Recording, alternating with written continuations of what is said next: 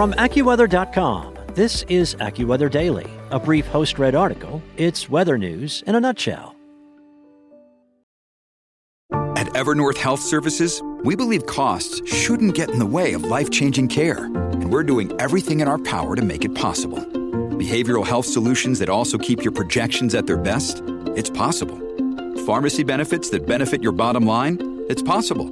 Complex specialty care that cares about your ROI? It's possible. Because we're already doing it. All while saving businesses billions. That's Wonder made possible. Learn more at evernorth.com/wonder. From AccuWeather.com, this is AccuWeather Daily, a brief host-read article. It's weather news in a nutshell.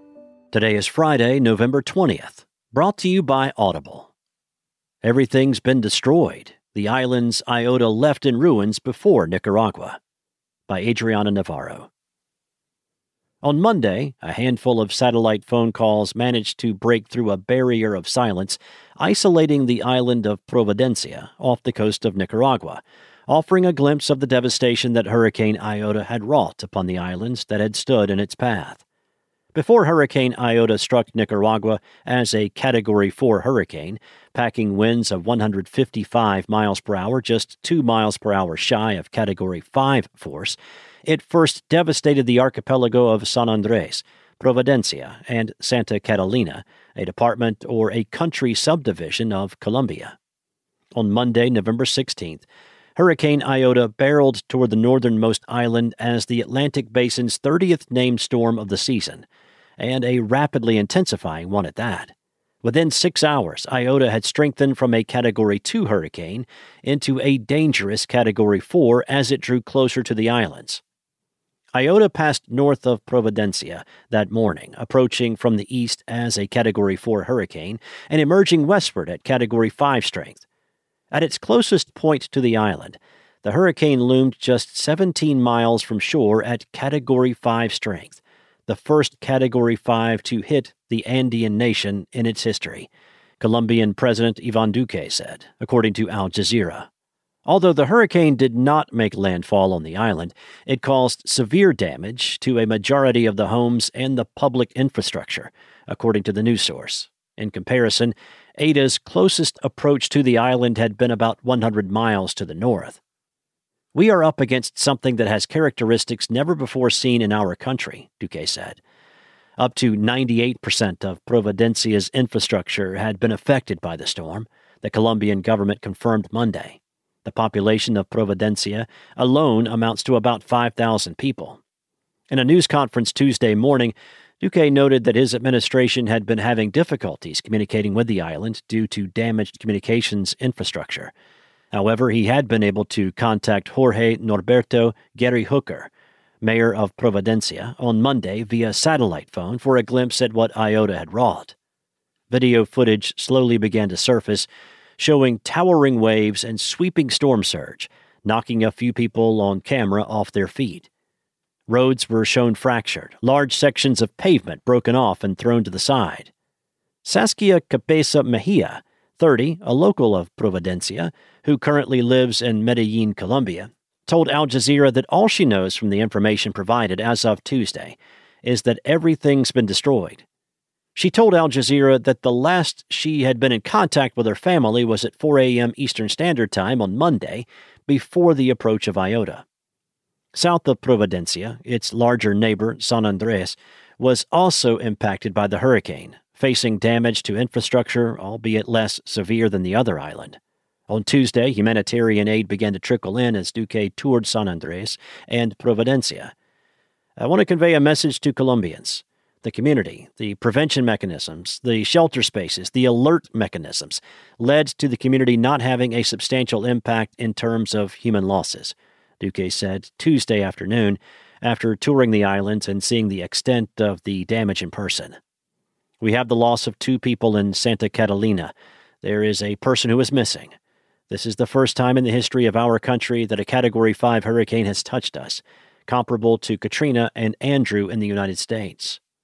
Preliminary sampling done in the field by the government found that 100% of the houses in Providencia were affected, according to El Espectador, 80% of which had been totally destroyed and 20% of which had been partially destroyed. The municipal hospital had been left without a roof. Heavy rains brought by Iota also triggered mudslides across northern Colombia, killing at least 3 people, according to El Espectador.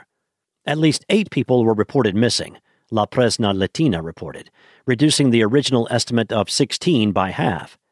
Authorities had found 8 people alive, having taken refuge at shelters set up in the municipality. After sideswiping Providencia, Iota continued its trek toward Nicaragua.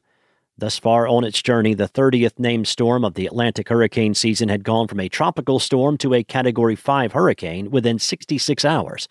In addition to this, only 8 storms in the past 169 years of record-keeping prior to 2020 have intensified by 100 miles per hour within just 36 hours, according to Sam Lillo, a researcher at NOAA.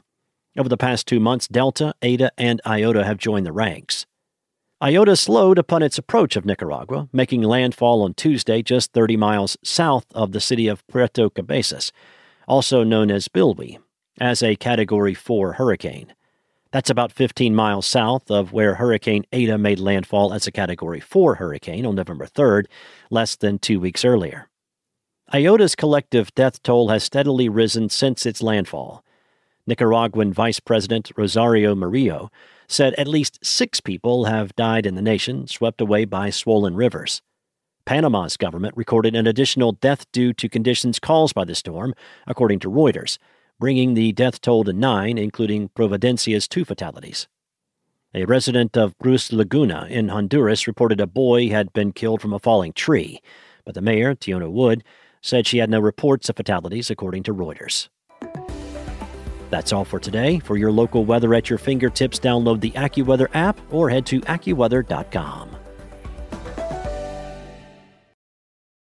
Get more of what you love all in one place with Audible. Whether you want to try out a guided fitness program or check out a thriller for your lunch break, there's so much more to choose from on Audible. Your favorite dark fantasy audio drama, The Sandman, or your new favorite comedy podcast, Things We Don't Talk About? Yeah, you can find it all along with Audible Originals. The new Audible is your playlist for life.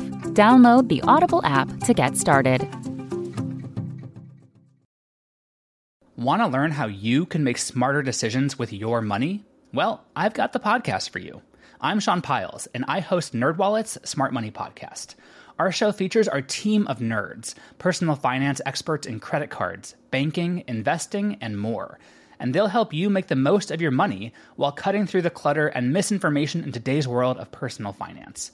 You'll get clarity on strategies to help you build your wealth, invest wisely, shop for financial products, and plan for major life events. Listen to NerdWallet's Smart Money Podcast wherever you get your podcasts.